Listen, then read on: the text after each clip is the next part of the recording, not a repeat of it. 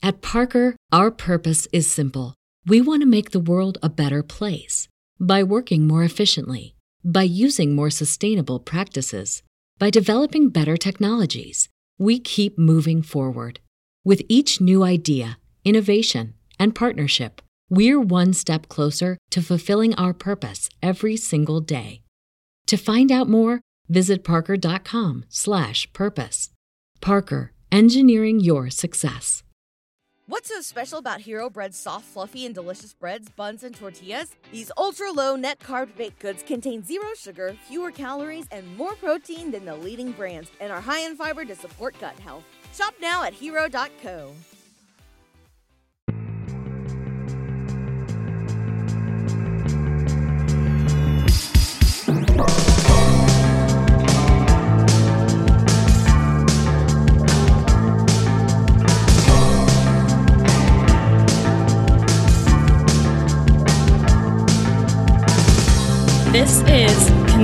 Conspiranormal.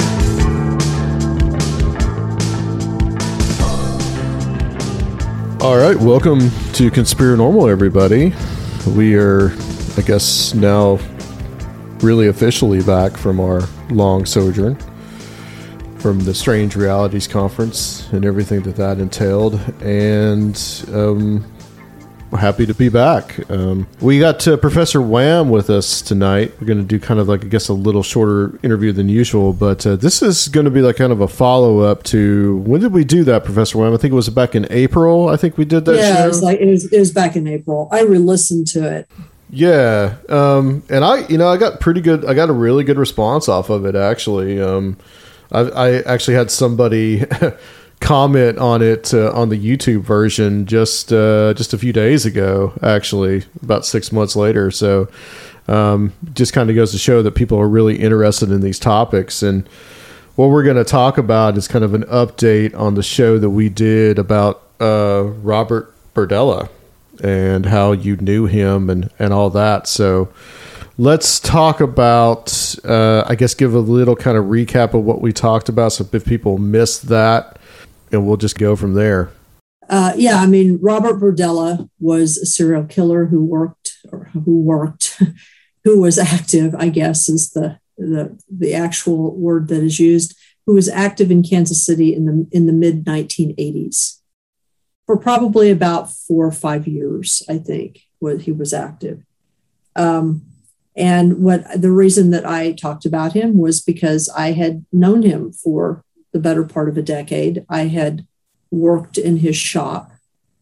And uh, so basically, I just talked about my memories about him, my thoughts about him, some of the investigations I'd done um, into at the time, at the time, into, um, you know, his possible connections to other things, uh, to, for example, um, certain uh, drug or uh, sex syndicates that were connected to the Franklin conspiracy. I know we talked, or Franklin scandal. I know we talked about that. Um, but it was mostly sort of me talking about my experiences and my memories, Mhm. uh, and because I hadn't, I hadn't ever publicly talked about this stuff before. And I, I remember that I had approached you with it back in February because for some reason something something inside told me. I, this sounds so weird, but something inside told me to ask you if you guys would be interested in this.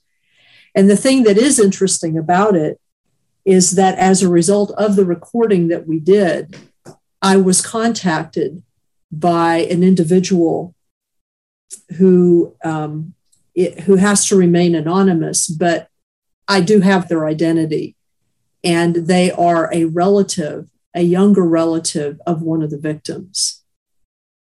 And when, because this happened in their family, they um, became sort of obsessed with trying to figure out what had happened.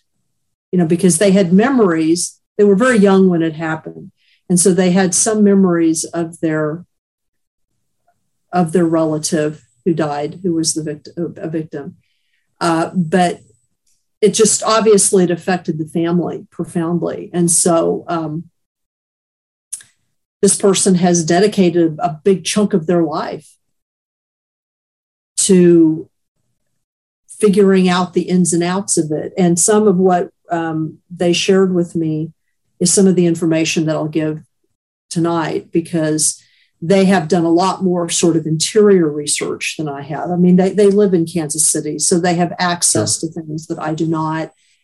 And they've they've they've spent a great deal of time archiving um, material such as they've been able to find it and they have they have connections with and have made friends with um, some of the detectives or one of the detectives in particular um, who was involved with the initial investigation.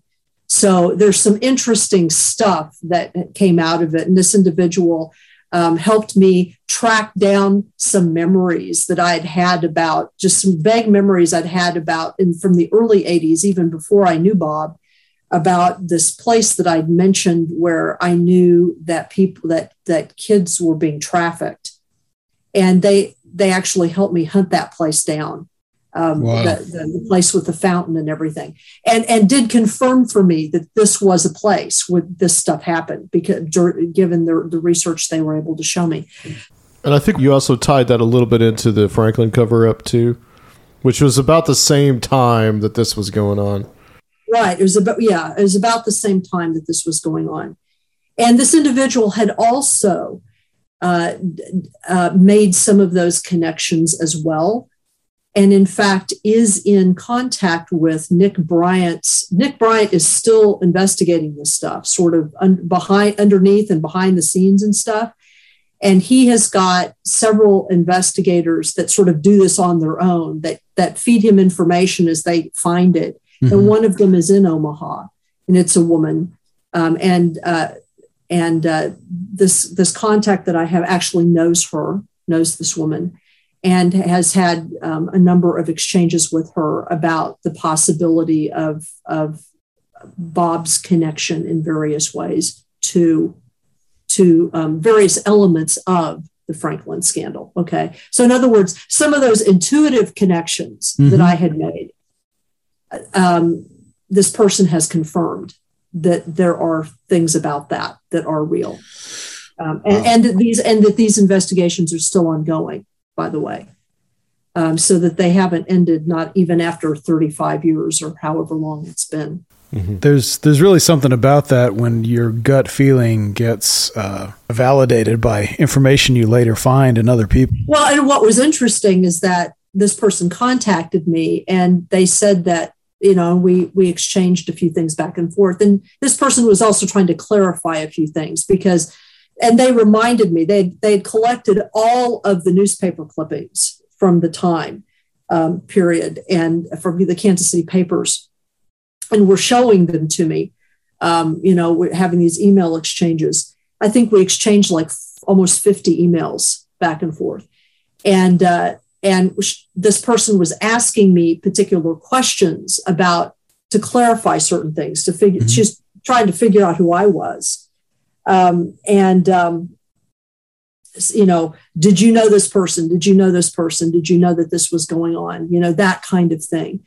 And so, um, you know, it was a, it was an interesting exchange. Uh, but but one of the things they said was that you know they were surprised that I had made correct intuitive leaps with a lot less information than they had. And I said, well, the truth is is that a lot of this stuff sort of operates the same way you know you've seen one syndicate syndicate you've seen them all you True. know what i mean and in, and in a place like the midwest um, you know the, the, the bad apples in, in omaha are going to know who the bad apples in kansas city are and i just know that because of the drug trades in those two cities right. so you know just yeah, once you develop those those uh, street smarts, for lack of a better word, you know, a, a, lot of times your spidey sense can really get attuned to mm-hmm. those type of things. Yeah. So you know, for me, it, it was, but it was interesting. Uh, I mean, some things of, that I talked about were validated, and some things were changed. So I think that you'll be interested in knowing about this. The first thing that I wanted to say, though, uh, is okay. that I remember one of the things that I said in the in the um, in the first interview was that one of the ways in which Berdella's um, victims were different is that they were they they tended to be older and this is actually still true is that if you look at the majority of of of men like Jeffrey Dahmer for example or uh, uh, John Wayne Gacy who are gay men who prey on other on uh, on other um, males they tend to prey on males that are much younger than they are or in much more vulnerable circumstances and so right. it, it, it is interesting that Bob did prey on people that were fully adult. My estimate of their age was a little old. Okay. So um, it turned out they were a little younger than I thought. It, what I said was that they were tending towards their 30s. There was only one victim that was close to his 30s.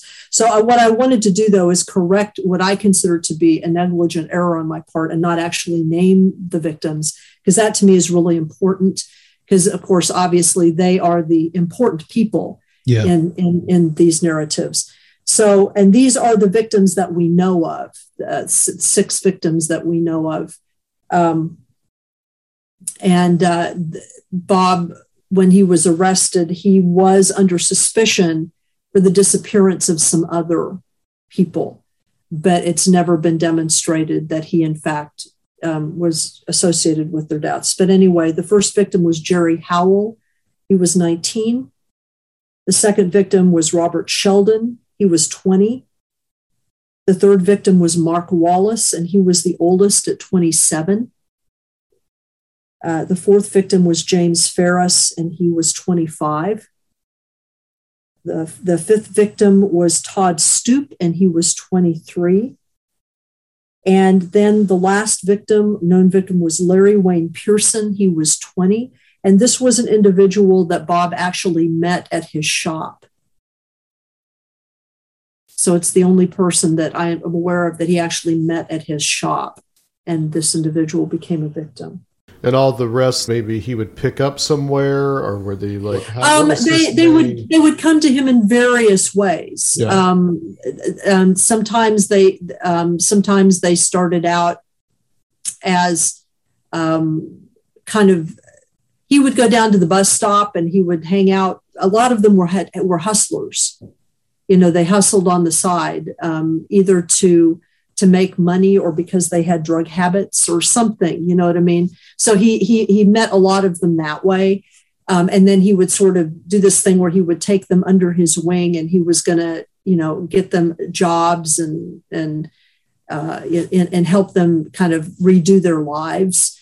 Um, and what's interesting is that in in several each one of these cases is a little bit different you know um, the first two um, victims died largely because of the wounds that they suffered. In other words, you know, they, he didn't actually murder them directly. They died as a result of what he was doing to them mm-hmm. and torturing them. The, the third victim is, I believe, if I remember correctly, he was the first one that was was actively killed, and I believe he was killed because um, he was uh, there was like a workman coming to the house to do some construction on the house, and Bob didn't want him to be found, and so he killed him to get rid of him.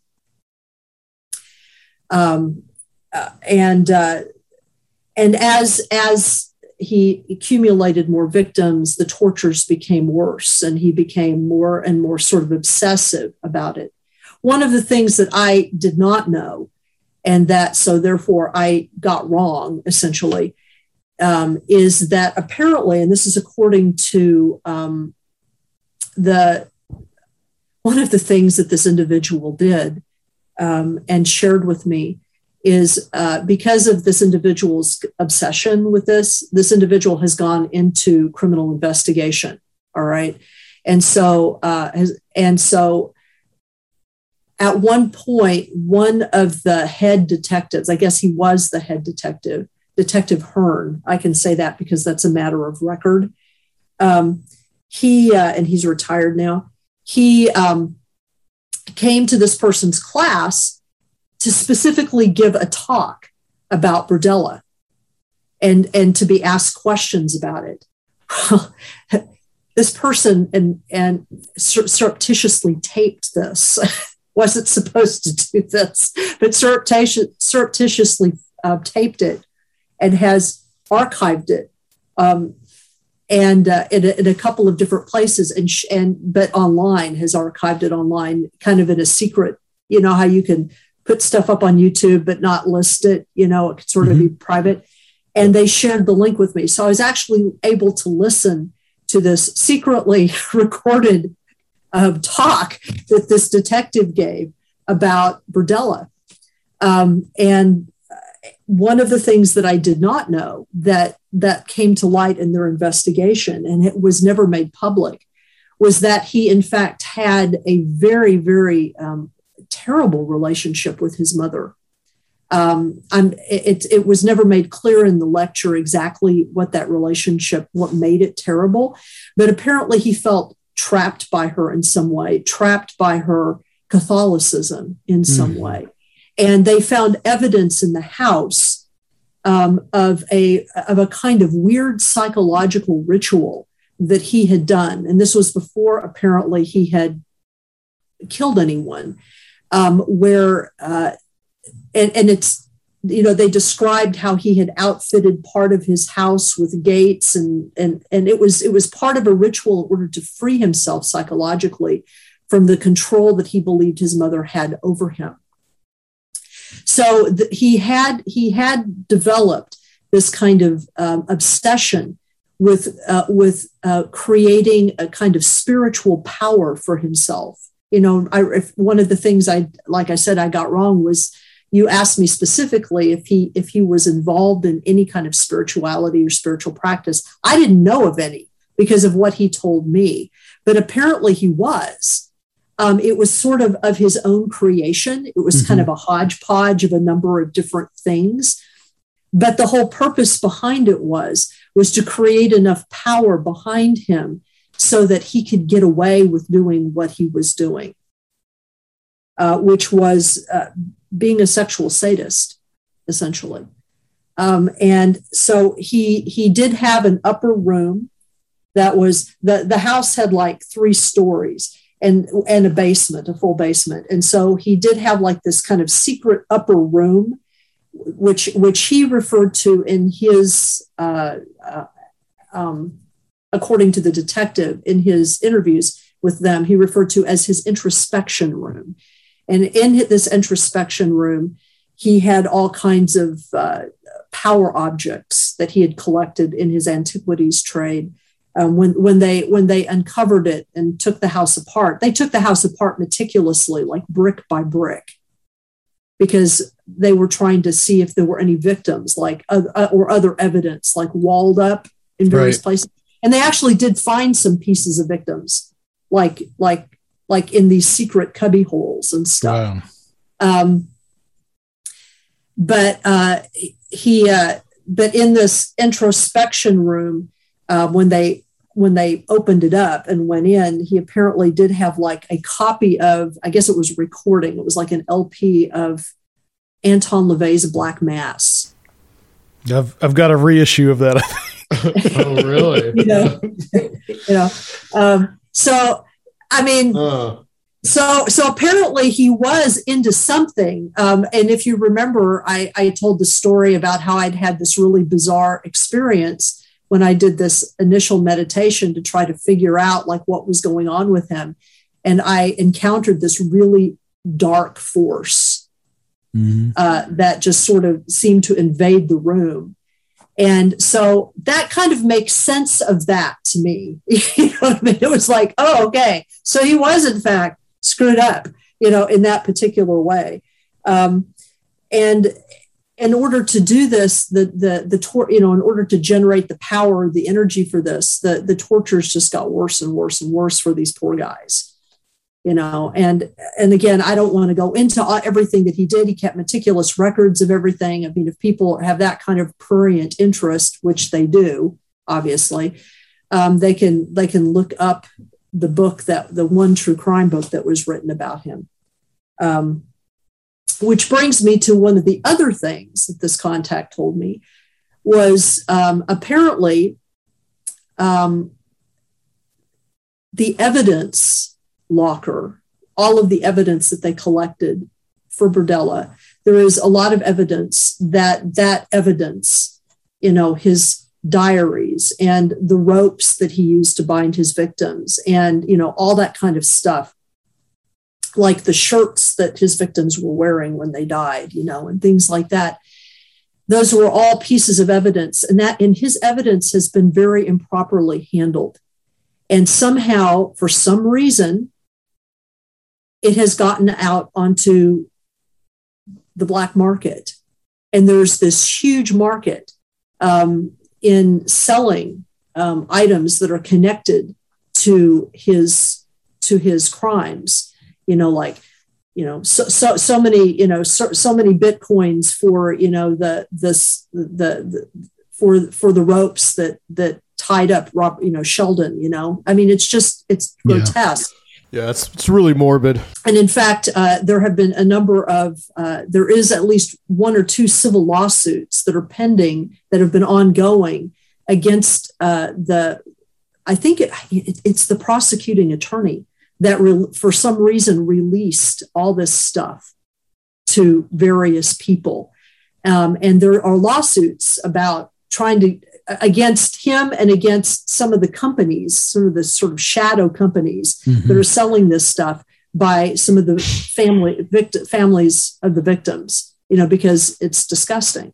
Yeah. Um, well, and if he believed that objects contained dark spiritual power, uh, that's kind of wild that his objects would then go off into some kind of illicit trade, perhaps being purchased by people who believed in the same kind of thing. Exactly. Yeah. Well, that's kind of, you know, or people who, yeah, I mean, that's the only thing I can think of. I mean, I don't, I'm not entirely sure why you would want a bloody t shirt from a murder victim. There's such a morbid fascination. Yeah.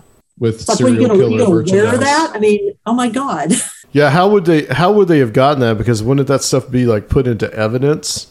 Well, that's what I mean. That ev- his evidence locker has been raided, oh. essentially.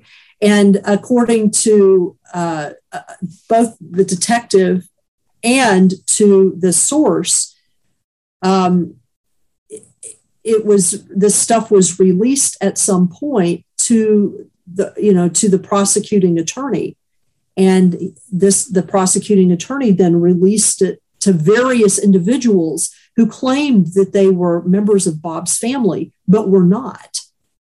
Because Bob's family wasn't very big, you know. And so they were just saying they were just taking this stuff so that they could resell it. What other kind of objects were in that introspection room? Um, based on, I mean, the the the detective didn't go into great detail about it. Um, he said that there were there were various of of Berdella's favorite artifacts from different places. I mean, what I can tell you is that um, Berdella had excellent. Um, well, you know, I mentioned he had like at the yeah. time when they assessed his collection, it was like the fifth largest and, collection of antiquities that had been assembled in North America at that time. Wow! So he had he had he had excellent connections throughout Indonesia, and, and par- other parts of Asia and Africa and South America. And I know from, from my own um, working with the material at his shop yeah. that a lot of the stuff that he had had to have come through the black market. Mm-hmm. It had to have been stolen. Um, right. You know, cultural artifacts and stuff. There, there were there were. Um, I, I will never forget. There was this magnificent um, Kalachakra statue that he had there that was still, you know, I don't know how much you know about these objects, but when they're consecrated, they are fitted, they are there's there's a sacred scroll that is inserted in the base. Mm-hmm. And sometimes another one that's inserted, like maybe at the area of the crown chakra and wherever, you know, whatever the whoever the deity on top is. And um, and then it's sealed. And that's what's consecrates that object essentially. Um, you know, it's sort of understood to be sort of a living being in a way. Well, he had objects that had never been unconsecrated. You're supposed to remove that stuff. Wow. So it's like that stuff would be still if spiritually active in a lot of ways. In fact, I have in my possession um, a a human bone mala that I saved from his store because I recognized it. And those are very unique items. Those are items that are specific to an individual or to a particular, say, lineage, because um, they are made of they the beads are made are punched from the skulls of of of monks who have been in a lineage and and you know their, their bodies have probably been committed to a sky burial. And then they'll they'll take the skulls and they'll make beads with them. And then it you know and, and, a, and you have 108 beads in a mala. So that it, you know it may be six or seven people's skulls that are used to create one of these malas. And so if there's a whole one i mean this is this is something that's given from like uh, you know a disciple to i mean a teacher to a disciple. It isn't something that you would sell. You would mm-hmm. never sell that but he somehow got a hold of one yeah. and ha- had it for sale. And i saw it. I just got it. It was like because i knew it was like this first of all you're not supposed to sell human bone like that. Yeah. You know that's actually illegal to do. I mean he had the papers of provenance and stuff but it's you're still not supposed to do it. And so i just took it. I still have it. I haven't figured out exactly what to do with it. I i restrung it because it needed to be restrung so that the beads could be preserved um, but I'm I'm thinking about taking it to a Tibetan center up here, not too far from where I live, and explaining. I don't know if I'll explain exactly where it came from. Yeah, you know what I mean. You know, but uh, yeah, it's good that it got in the hands of someone who has respect. You know, at least then. It, it wasn't just picked up to be, you know, worn. Because most people that would buy it, they just wear it as a necklace. It's like this is not a necklace. Stuff. It's it's a holy object, you know. Um, but anyway, so I would imagine that he had things like that. You know, probably his favorite things like that up up there in his room. And and he and he did he did um, collect objects that were known to have like dark powers. Mm-hmm. I mean, uh, he didn't sell many of those in the shop, but I did know that. I mean, I bet it was at his house a couple times in the in the lower floors. So I do. I, I know that he had some of this stuff. Um, let's see here. Um, okay, I, so I talked about that. Oh, the other thing is that apparently, and I and this was difficult to understand exactly in the in the in the tape, but the detective talked about when they were when they went down into the basement which is where the dismembering of the bodies occurred. It was right below where the torture room was. There was like a tor, you know, there was like Berdella's bedroom, like, and then on the first floor, I think it's yeah, and then there was uh, then there was like a, a room that was adjacent to that that was sort of the torture room where that stuff happened, and then right below it was a, a place in the basement where um, he, you know, dismembered the body so that he could put them in garbage sacks and send them out to the landfill. But apparently, there was this big timber. Uh, you know, it was a beam that held mm-hmm. up, uh, you know, principal beam that held up the part of the uh, of the house at that point. Mm-hmm. and it was right underneath that torture chamber. Well, apparently, he had painted some kind of signs or sigils right there. Mm-hmm. Okay. And it was clear that the detective didn't know exactly what they were because he couldn't name them. Mm-hmm. you know what I mean? So I don't know what they were, but he he did indicate they were signs of some type. Are there any pictures that were taken by the police or anything? There might have been, but I don't yeah. know where they are. You know, huh. and, and and and given the scattering of the evidence, who the hell knows? Yeah, it would be interesting to see that because maybe, I mean, I'm sure that some people amongst our crowd could probably find out what those probably know what those are. You know? Yeah, I mean, I probably recognize them if I saw them, if I knew yeah. what they were. But, right. but, you know, I there's there's no way there's no way huh. for me to know that. Had you known him to draw anything like that when you no, him? no.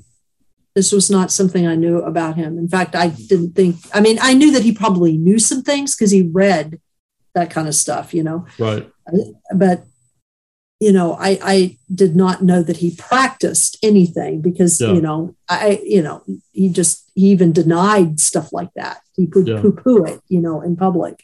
Do you think the reason that that stuff got raided and why it's lost is because he went to prison and he's dead now and nobody really like justice was served so nobody really well sort of as much uh, during the interview um, somebody just point blank asked the detective why is it that hardly anybody knows about Berdella when everybody knows about Dahmer and John Wayne Gacy and Right. you know a, a bunch of other Yeah. you know killers? Why is it that that Berdella's case just got buried? And um, and what's interesting is that the detective kind of hedges a little bit at this, and then in a very low voice, which you have to listen to very closely, he basically said that it had to do with political realities that were going on in Kansas City at the time. Mm, okay. Mm. That's all he would say about it. and it was like, okay, then, you know, um, uh, That's what does that mean? It's like, I mean, political realities don't keep things out of the papers, not usually. So there had to be something else going on there. I don't know, though. I mean, it's, a- you know, it, it, it just opens the door of speculation immediately. Now, what is interesting is that according to the detective, when he was interviewed, uh, Bob made mention several times of that he was a member of a special group, a special, unique group.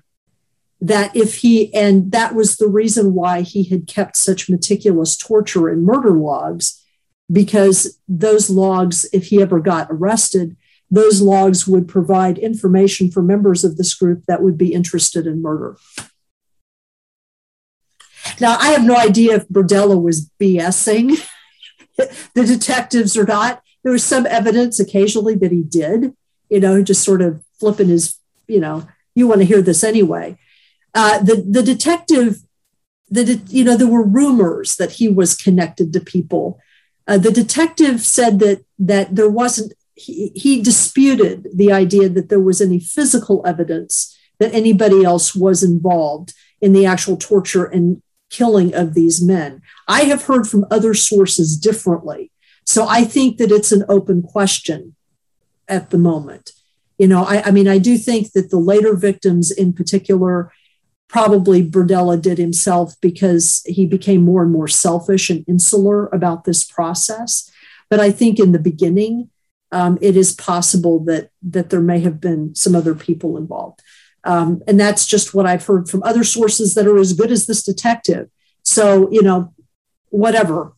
You know, I don't know what that means though. Mhm. You know, I um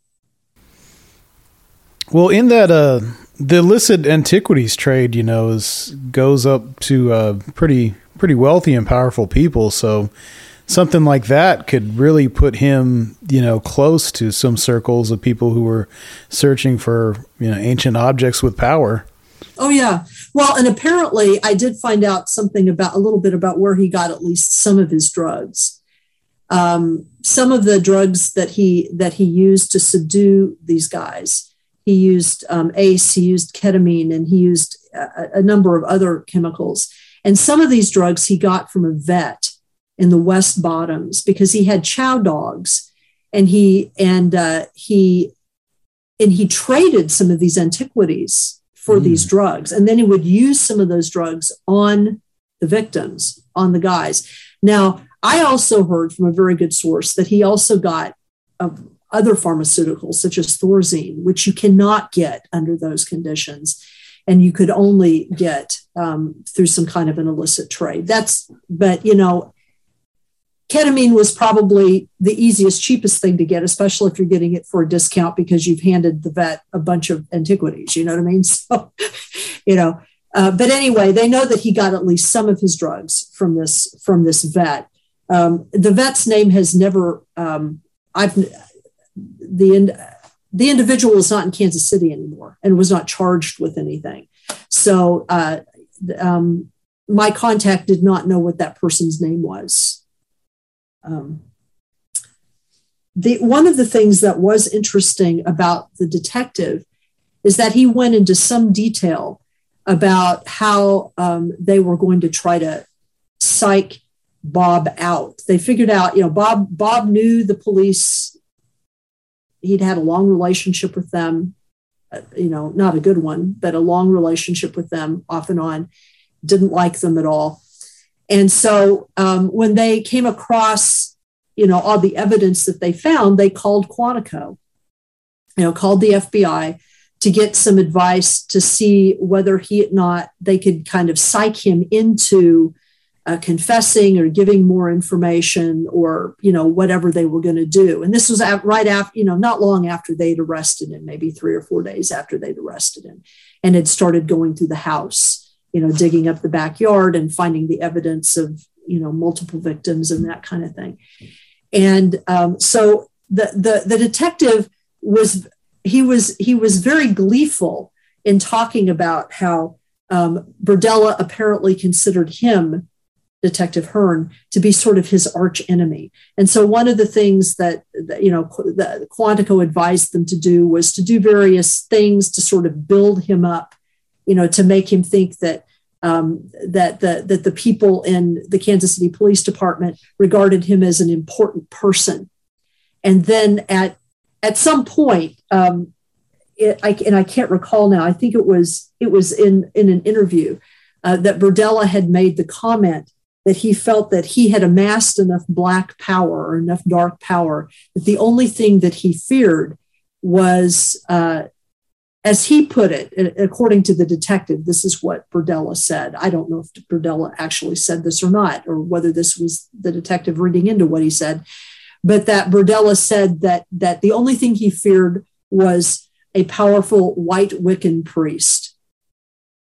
And of course, in my mind, I'm going white Wiccan um, Wiccans are only white magic anyway, so that's confusing to me. But are we talking, is this an ethnic identification? I don't know. But anyway, um, this is the way I'm thinking when I'm listening to this guy.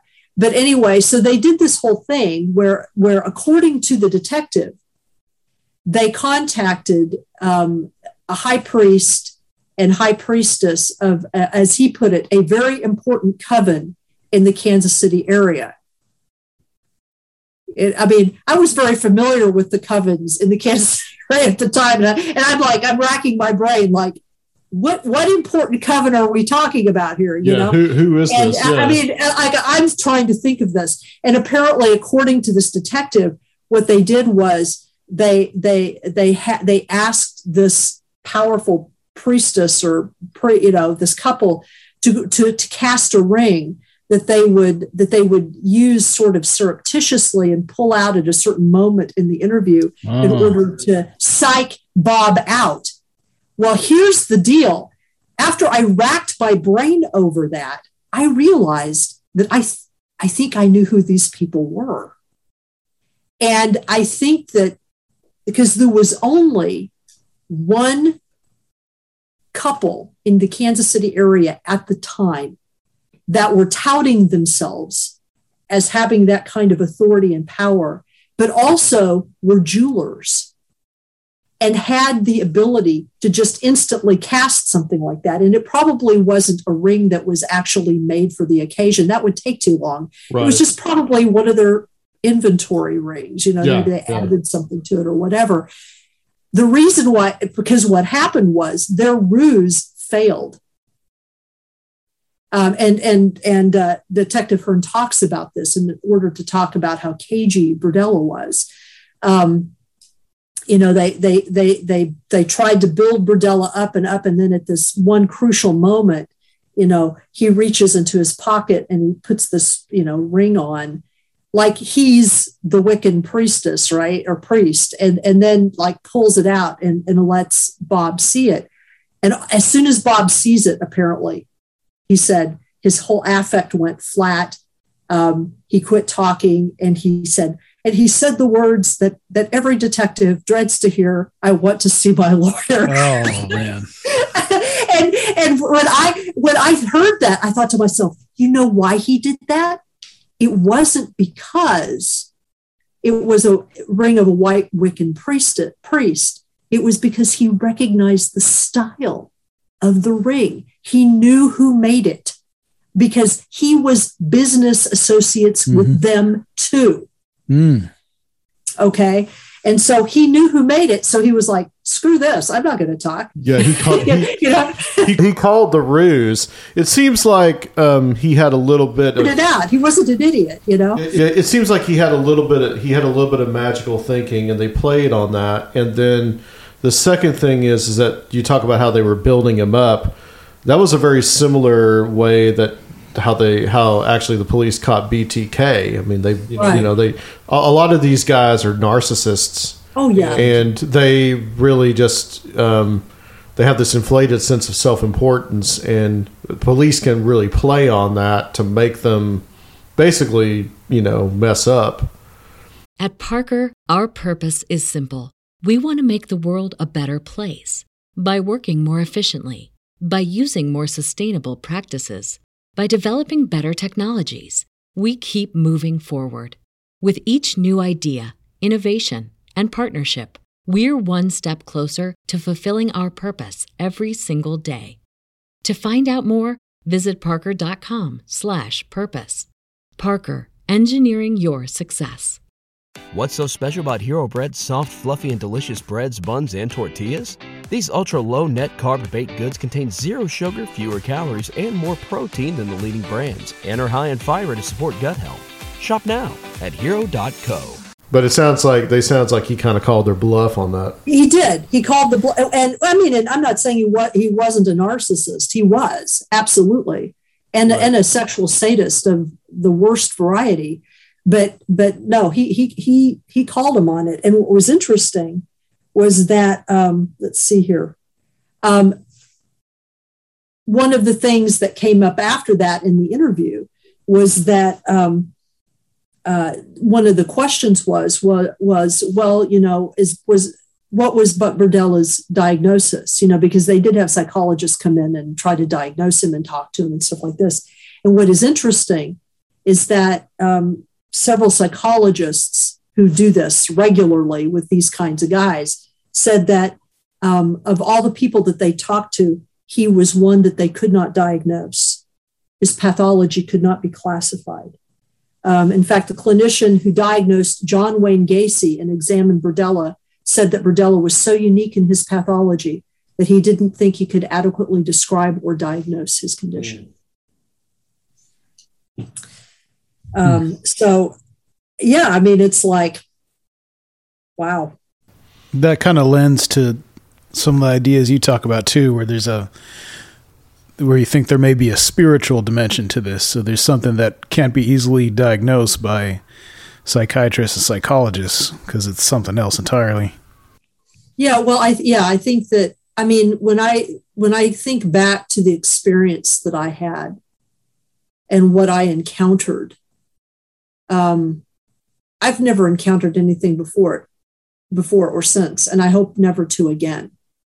It was, it was one of the most terrifying experiences of my life, and I'm just really grateful that I was able to shut it down. I mean, it was almost, it was, it was almost Lovecraftian, seriously, in terms of the kind of energy and darkness that it had. It was like, it was completely, it was completely alien to anything that I was familiar with, and it was, um, you know, it was it was a complete and utter aware predator.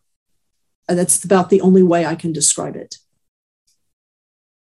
Um, and and the worst and the worst part about it was that and, and I and, and, I as I mentioned in the first interview, you know, I this is reflected somewhat in the story that I wrote, you know, about the, some of these elements of it.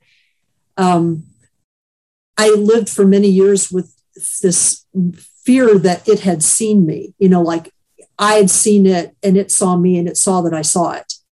You know, and, and so did that mean that it could come and get me? Now, I don't think it can actually, because I do think that there are kind of spiritual rules in the universe that sort of prevent that sort of thing. But, you know, just the thought of that for years haunted me you know, um, because it was like I was just it just added this extra sense of paranoia to everything, you know. Uh, yeah, I could see how that would happen.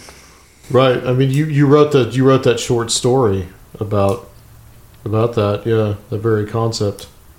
Yeah, and uh, it's you know that and that short story. I, I wrote it not not in order for it to make sense because I don't. It doesn't make a lot of sense, but I mean in a in a normal rational way. But in order to express some of the emotional impact of it, you know, um, the kind of uh, just the kind of things that it brings up emotionally and viscerally in in me when I when I've thought about it in the past. So it was just sort of you know sort of a, a catharsis and just sort of barfing it out in some form, you know, on the written page. You know, um, I don't even know that it's a good story. I have no idea. It's like you know nothing that I'm talking about tonight is a good story. this is not a good story. but yeah, that could be helpful to just process it in that way, at least. Yeah. Yeah. So, so basically, this individual is still doing their research, and um, you know there are still some loose ends. You know, things that they are hunting down to try to figure out. You know, there's always loose ends and stuff like this. Um, because there are a lot of unanswered questions about you know what bob's larger connections were. And i don't know that we'll ever know exactly the answer to those questions. But i wanted to kind of share this update of information with you guys because i, I think it i think it's interesting. Yeah absolutely. That was that was fascinating. And just that idea that like these some of these you know instincts you had and also because of like you said some street smarts but to have that stuff corroborated and um, backed up by other people's research that's that's got to be really really cool. Well and, and, well and also uh, you know i mean i know that some people don't like this. I don't mind it so much as a historian as someone who's a historian. I don't mind if i'm corrected. Mm-hmm. you know if if uh, if I find out that my memory is faulty, or because all of our memories are faulty. Yeah. You know, when, when, I think of the Berdella in my life, I, I honestly think of Berdella in a very emotional way.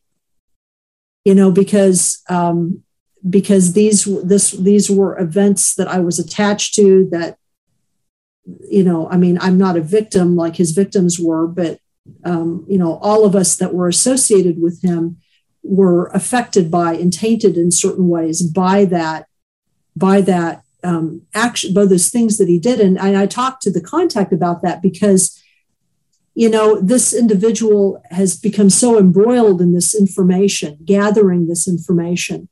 And and some of the information of course is involved with conspiracy. No not like high level conspiracy theories but the conspiracies the conspiracies that are kept and maintained by a corrupt police department yeah. you know. Uh, the the the conspiracies that are attendant to you know drug and and, and sex trafficking of people um, and that still go on you know and as a, when you do that kind of work you tend to see things in a possibly conspiratorial light you know you, you see the you see the the external part of something but you also know that there's always a deeper more internal part of it. And so part of my conversation with this person was was convincing them, you know, clarifying some things for them, but also convincing them that I was not part of this conspiracy. Mm, yeah, yeah. You know, because I'm not. And it's easy to get things convoluted once you make connections between people a lot of assumptions happen when people are into that conspiratorial thinking. Right. And well, and and you know, this person doesn't know me all they know is that all of a sudden they found out that this there's this individual who knew Berdella and is talking on the on a podcast about it, you know, and so um, they finally were able to locate my name in a couple of the newspaper articles that were published at the time, and I was able to say, yeah, that was me, that was me. No, no, I was not this person. I was this person. that sort of thing. Um, but you know, so you know we corrected each other's information you know checked each other on that but i you know to me i just i don't mind being wrong as long as as it as the information that is brought in is brought in in such a way that that it helps me to understand sort of the larger picture that even Yeah. I'm a part of. You know what I mean? I, I it, it's fine. Yeah, for anyone who wants to learn and grow, I mean, that's going to be that's going to be a part of it. Right. Uh, found you through this podcast. Oh, absolutely. Um, I, I, I guess that maybe there's not a lot of material that's that's on him. I mean, there and and that and that is interesting. You know, I mean, that's part of it. You know, why that individual asked that question of that detective. You know, if you go back and you look at other serial killers, you know, they have documentaries and and and you know multiple books and and all kinds of stuff. But Berdella just doesn't. I mean, the only people that have less are people that we know less about. You know, like people like Isaac Keyes and stuff like that. You know, where um, because he took most of the information about most of his murders to his grave. You know, we don't really know that much about what he did because that was sort of his power secret, you know, keeping everything, you know, hidden like that, you know, spitefully, essentially, from from authorities or from the victims' families. Um, but anyway, so th- that's all of the updates that I have for you on that. Yeah, I'm I'm I'm very curious too about the about the uh, link to the Franklin scandal and all Oh, that. yeah. That's that's another aspect of this that is really kind of piqued my interest when you first talked about it, and it's interesting too that um, this person was able to provide you with a little bit more of a clarity on that, and that there was there might have been some things going on. All right. Well, and they they confirmed that that there are suspicions among Franklin scandal investigators about things like that. yeah, yeah, So it's so it's not just you know me. And what was weird to me is that what what clicked in my head, and I can't even remember now what it was, but what clicked in my head was I was reading Nick Bryant's book, and Nick Bryant mentions just like in a couple of paragraphs in like the middle of the book, just sort of as an aside, he mentions some things about Kansas City and some other stuff. And all of a sudden, something just went boom. And it was like, oh, and, and I, I don't even, I, I do that a lot though, where I make these sort of meta connections that are usually right. I mean, they may need to be filled out a mm-hmm. little bit in Yeah. terms of detail, but they are usually, you know, kind of broadly correct in terms of, and, and it's not conspiratorial thinking, it's seeing patterns. Um, seeing, uh, it's part of, I guess, what made me a good book buyer when I was a, uh, you know, I've always been in retail. I've always been a really good buyer, whether it was books or when I purchased for, for, for um, Whole Foods. You know, I was always a good buyer because I was able to just sort of see patterns and just kind of go with those Mhm. and you know see patterns in the inventory and the point of sale system and I, it was just all intuitive you know so some people can do that i guess I, I don't think of it as psychic at all i think is, is it is just the ability to kind of switch between detail and the larger view going back Yeah. and forth like that because i don't know that everybody can do that Micro macrocosm. Yeah, we'll, we'll we'll we'll see how this is fleshed out. I guess as as as Yeah. time moves along. as time goes as time Yeah. goes by yeah you know maybe after she hears this maybe after they hear this um, they'll recontact me and say hey i've got more info who knows Yeah, let's hope we can continue this uh, this investigation with Absolutely. you. Not too many people know someone who knew a serial killer. Yeah, So- and when you first contacted me about coming on about this, I was like immediately intrigued. I was like, "Oh yeah, we definitely got to talk about this um, for for sure." And that episode, which uh, by the way, for anybody that's listening, that you can go back, you can listen to that episode three sixty two. I was definitely picking your brain a little bit about that, um, and then some of the magical aspects of it too were were just as equally fascinating. Um, before we let you go, Professor Wham, is anything that you're you're working on now? Like it's, it's like in, in the it's been six months, so anything that has been like grabbing your interest lately, or special projects? yeah well what i've been working on lately you know because as you know i i wrote this book um, um, mysterious beauty living with the paranormal in the hudson valley and one of the things i mentioned in that book is a haunted gym and i actually and i provide like a a photo that that, that the, the the guy who runs the gym took of a face that appeared um, in in the window at one point. Um, and I talk about it a little bit. Well, things have continued there, um, and so um, based on some of the footage, the CCTV footage, which is very good. Some of it is very good, and some of it includes both um, video and audio. Um, I've been able to finally get get the, the owner organized enough. He's a kind of scattered guy. Um, got him organized enough to send me chunks of his footage so that I can send them to a guy that I know who does video and audio processing um, for one of the major networks in New Jersey.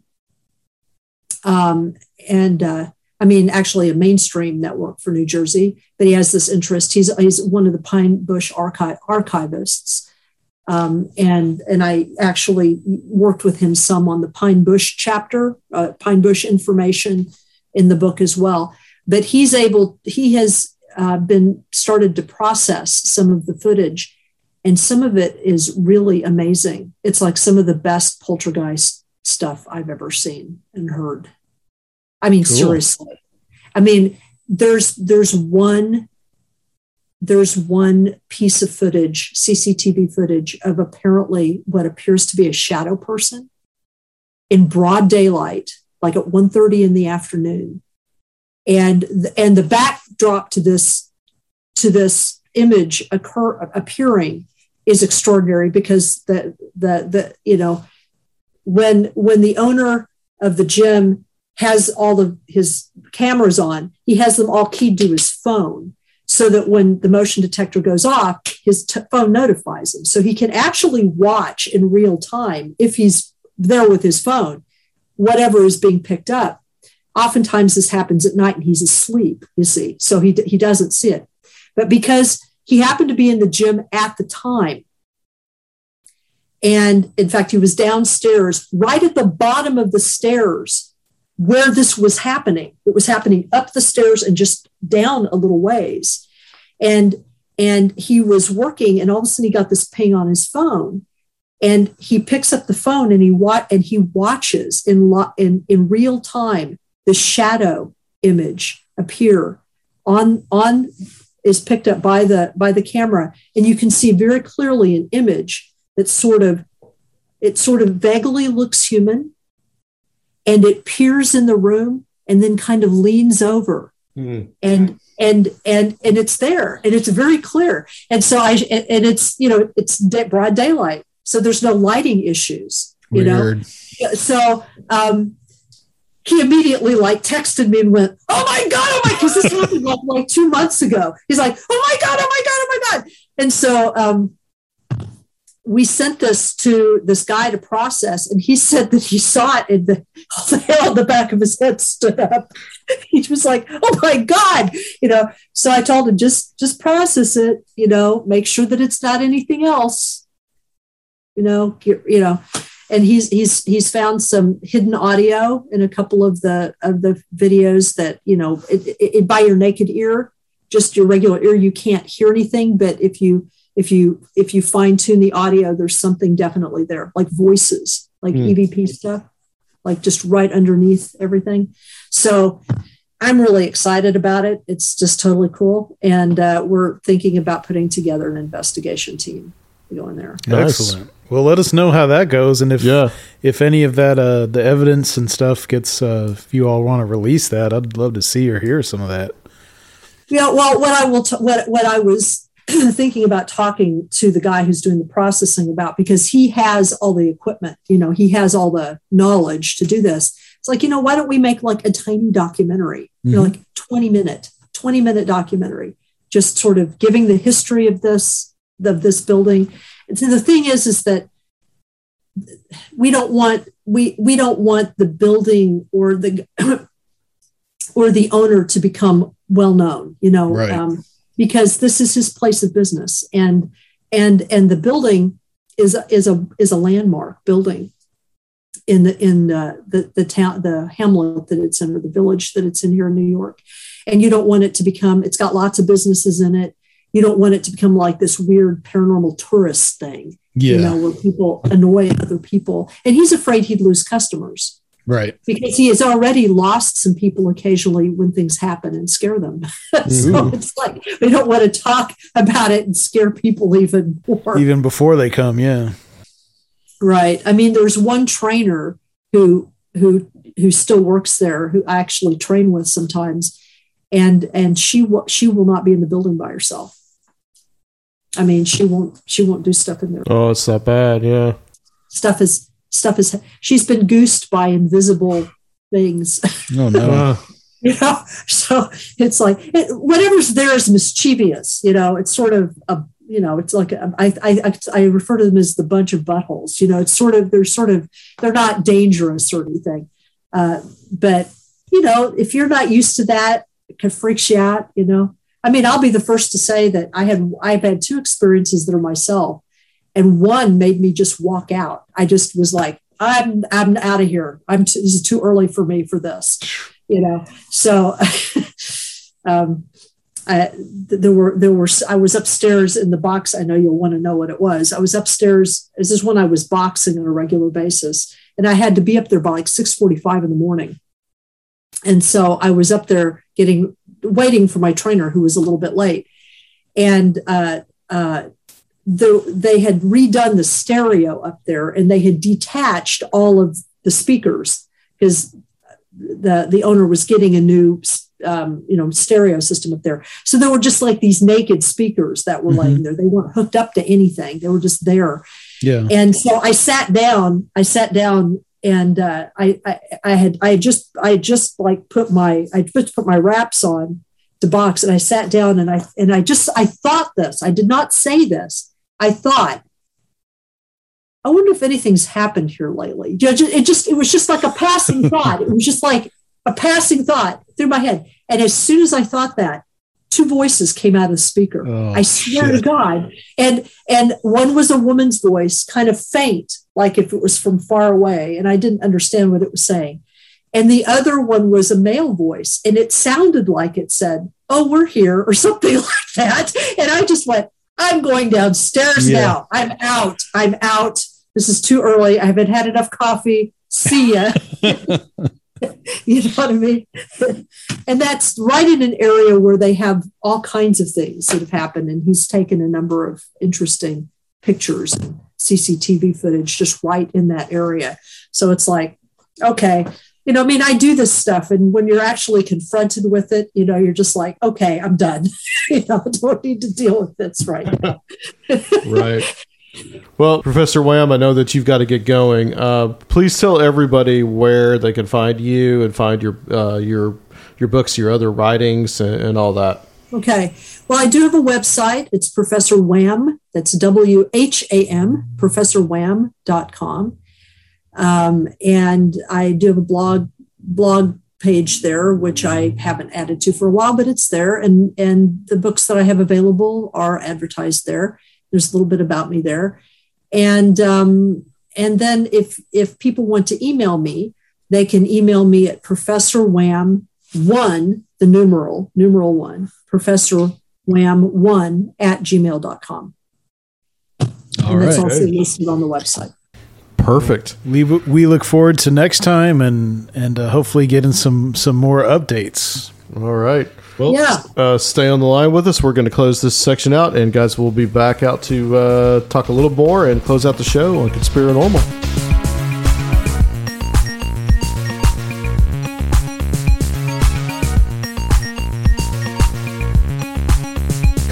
Welcome back, everybody. That was a very interesting conversation with Professor Wham. We uh, went ahead and talked a little bit more about Robert Berdella and some of the updates there, and uh, that uh, that episode that we did with her back in April was really. It's actually really quite popular. I've had a lot of people Yeah. comment on that. I mean, some of the most fascinating true crime stuff I've ever heard because it has that spiritual and supernatural element to it. Yes. And the possible ties to larger conspiracies. Yeah, Um, Yeah. It's really weird, really cool. Yeah, it was definitely interesting to pick somebody's brain that encountered and knew a serial killer Yeah. and how they dealt with that person, what that person was like, and yeah, because when you know somebody day to day and you find out they're a serial killer, I'm sure that that's probably a pretty big shock to the system. Yeah. I yeah. can, I can, you know, I can kind of only imagine what that would be like.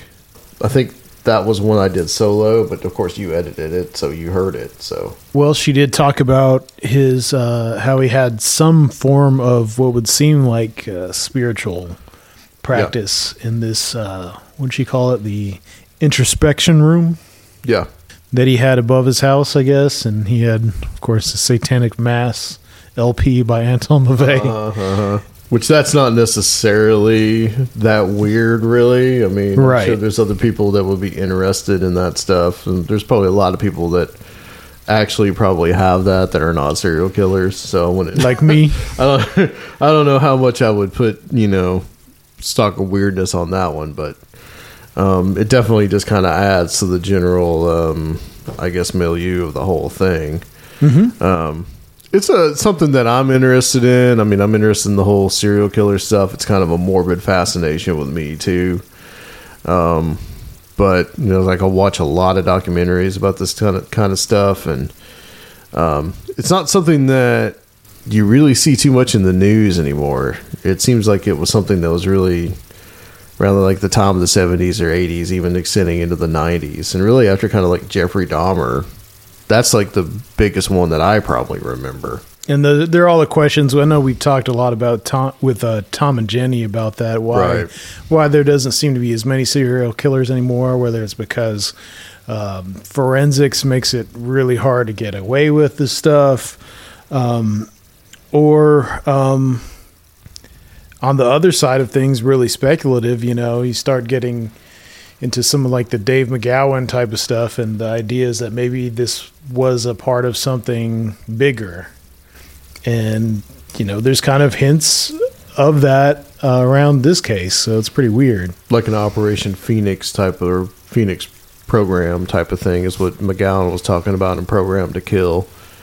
Yeah, that's. I mean, you know, that's a possibility. Uh, I think a lot of it has to do really with the rise of the internet. I think with some of the availability of, especially let's just say it, just porn.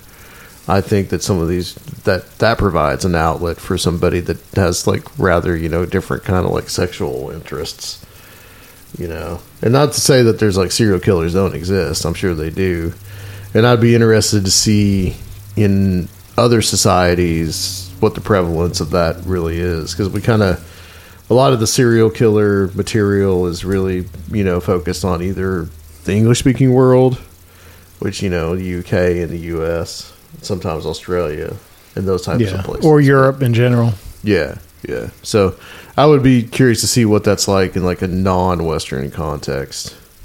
Um, I think that that would be kind of interesting.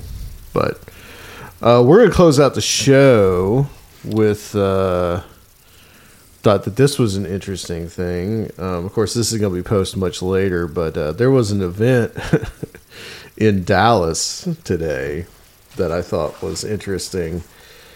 Um, apparently, the latest thing in QAnon, well, it's not really the latest thing, but apparently JFK Jr., um, they've been expecting him to show back up Yeah. any time now. raised from the dead Of course, JFK Jr. died in a plane crash. that's like, what they uh, want you to think That's what they want you to think. Back in 1999, so it's been a good 22 years. But um, today, as we're recording this on November 2nd, 2021, the a lot of people gathered. A ton of people actually kind of gathered in Dealey Plaza in uh, Dallas because they thought that not only JF, JFK Jr. was coming back, but apparently JFK Sr. was coming back from the dead, or he's in hiding or something.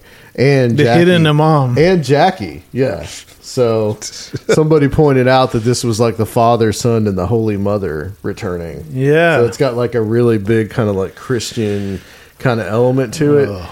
And I thought I'd read just a little bit from this article uh, just to see what uh, just kind of giving you an idea of just how weird this is. Is that a Vice article, Adam? Yeah, of course. Um, what else would you? Where else would it be? So some QAnon followers were so eager to secure their place for the return of JFK that on Monday night, hundreds of them gathered in Dealey Plaza, where Kennedy was shot in 1963, waiting for the latest QAnon conspiracy theory to come true. Uh, apparently, this comes from a user, a, a YouTuber called Whiplash347 that has 250,000 followers. Expert sounds like an expert. We've got like what, like you know, maybe 2,000 subscribers, something like that. So apparently, we got to step up our game. So apparently, this comes from the whole idea that, of course, this has to do with Trump. And they say that Trump is going to be reinstated as the 18th president of the United States because in case you didn't know, um, and this is kind of this combination of the sovereign citizen material with QAnon. In case you didn't know, since 1871, we have been a corporation, uh, not a country. So Trump All is going to come and restore the country. This was supposed to actually have happened on March the 4th of this year, Yeah. which was the original inauguration date before it was changed to January 20th because, of course, the United States is a corporation. And Trump was going to be actually the actual 18th president of the United States. So, any president since Ulysses S. Grant has actually not been an actual real president of the United States. Right. And that actually includes Trump himself. Whoa, So I guess this will actually be his first Meta, his first term as president. So this is uh, um, what this article says. So this guy's name, um, some the negative forty eight channel that's got hundred thousand subscribers, says that Kennedy, but the bloodline of the Kennedys is directly linked to Christ. Did you know that? and told his followers that on Tuesday, JFK Sr., Jackie, and JFK Jr. will be reintroduced to the world. Then the JFK Sr. will travel around for seven days, then will pass. That sounds really biblical. Uh, before he dies, however, JFK Sr. will transfer power to Donald Trump, and JFK Jr. will be Trump's vice president. And another part of the conspiracy claims that JFK's Jr. JFK's return will coincide with the reversion to the Julian calendar, which means the date will change immediately back to October 20th. So somehow the Julian calendar is important here. So you could just add all this in, you know. It's just another right. another piece of infinite game and minutia for people I- to get involved. I'm not so in. sure it would actually be October 20th because I think that um, if you're a student of the Russian Revolution, you know that you have to look at those dates because, like, the dates in the Russian Revolution are actually the Julian calendar dates, Oh, okay. which the Bolsheviks changed to in 1918, changed the See, Gregorian cal- see, calendar. com- the Right. communists Yeah. like the Gregorian There calendar. That's that, why. That must be it. That must be it. So the Julian calendar is the actual legitimate calendar, and okay, Yeah. I, I, I see. Uh, yeah, I see where it's going. yeah. So the the Um, communist banksters, you know, back Yeah, in the day, that's probably it. That's it. You're right. changed- You're right. changed it along with the changing the United States to a corporation. But see, that was a hundred years ago that there was a two week discrepancy.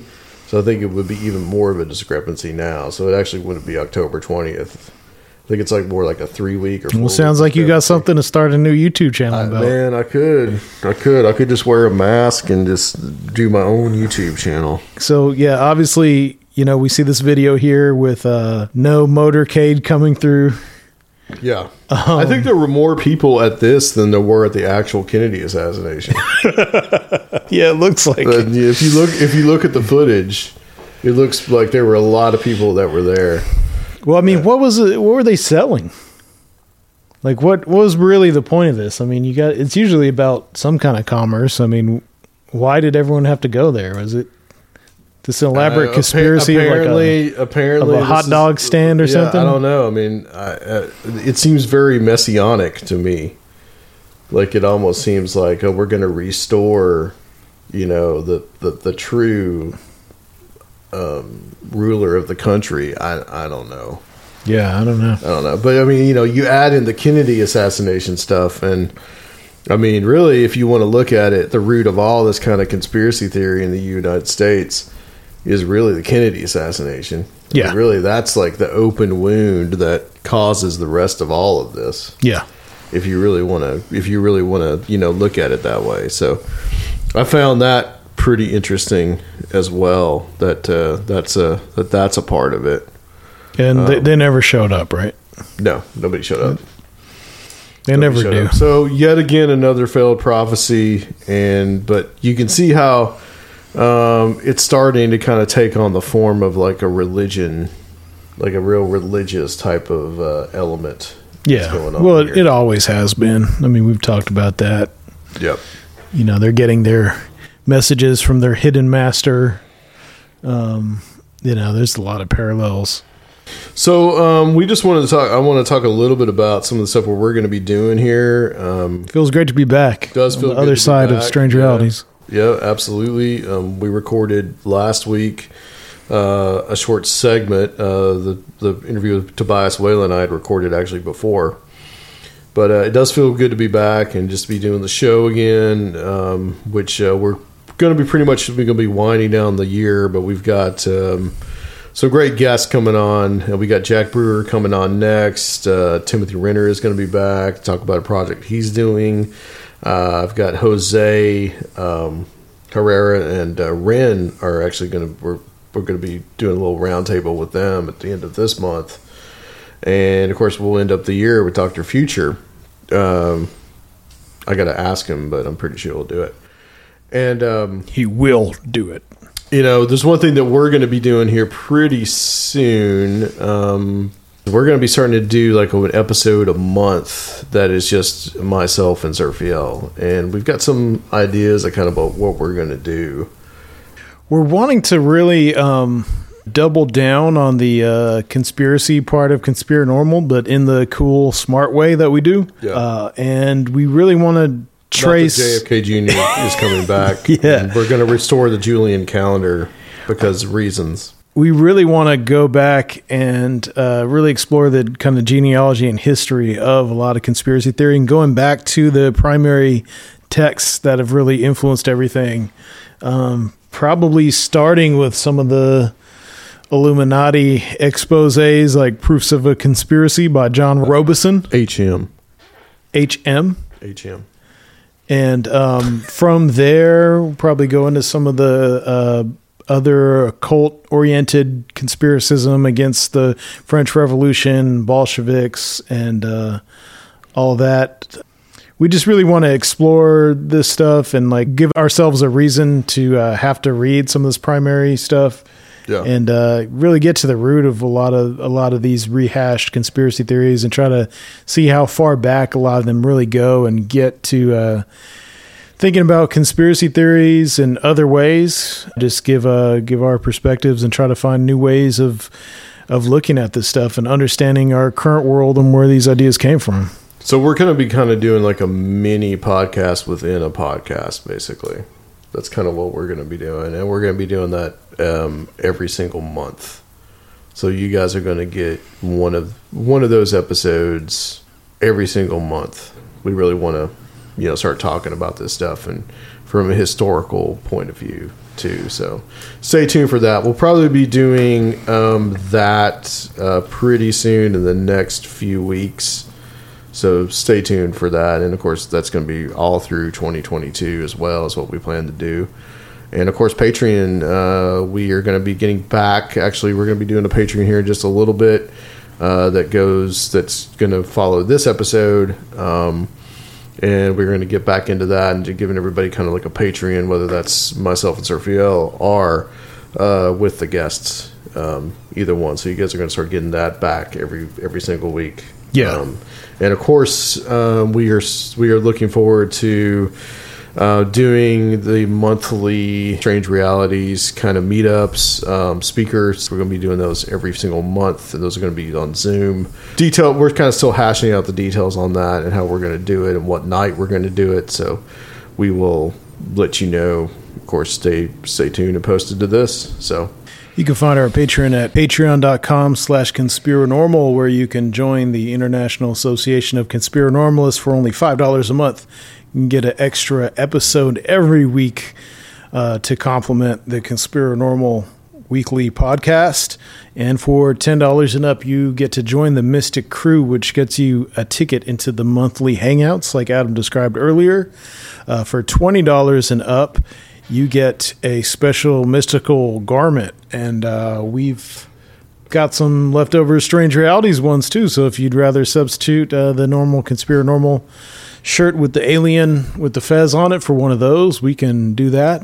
Uh, but celestial you, garment. Yes, your celestial garment. But you also get entrance into the ancient circle of strange realities at that twenty dollar most elect elite level. All right, guys. I think that's going to be it for this episode. Uh, join us on the Patreon side in a few days, and we will be back uh, next week with Jack Brewer on Conspiranormal.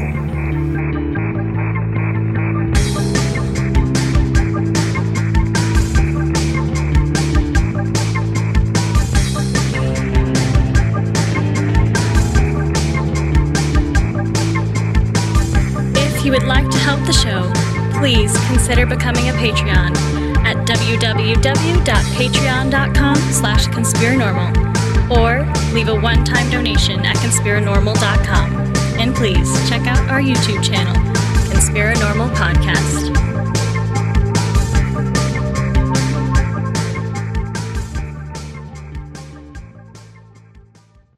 At Parker, our purpose is simple. We want to make the world a better place by working more efficiently, by using more sustainable practices, by developing better technologies, we keep moving forward. With each new idea, innovation, and partnership, we're one step closer to fulfilling our purpose every single day. To find out more, visit parker.com/purpose. Parker, engineering your success. What's so special about Hero Bread's soft, fluffy, and delicious breads, buns, and tortillas? Hero Bread serves up 0 to 1 grams of net carbs, 5 to 11 grams of protein, and high fiber in every delicious serving. Made with natural ingredients, Hero Bread supports gut health, promotes weight management, and helps maintain blood sugar. Hero also drops other limited edition ultra low net carb goodies like rich, flaky croissants and buttery brioche slider rolls. Head to hero.co to shop today.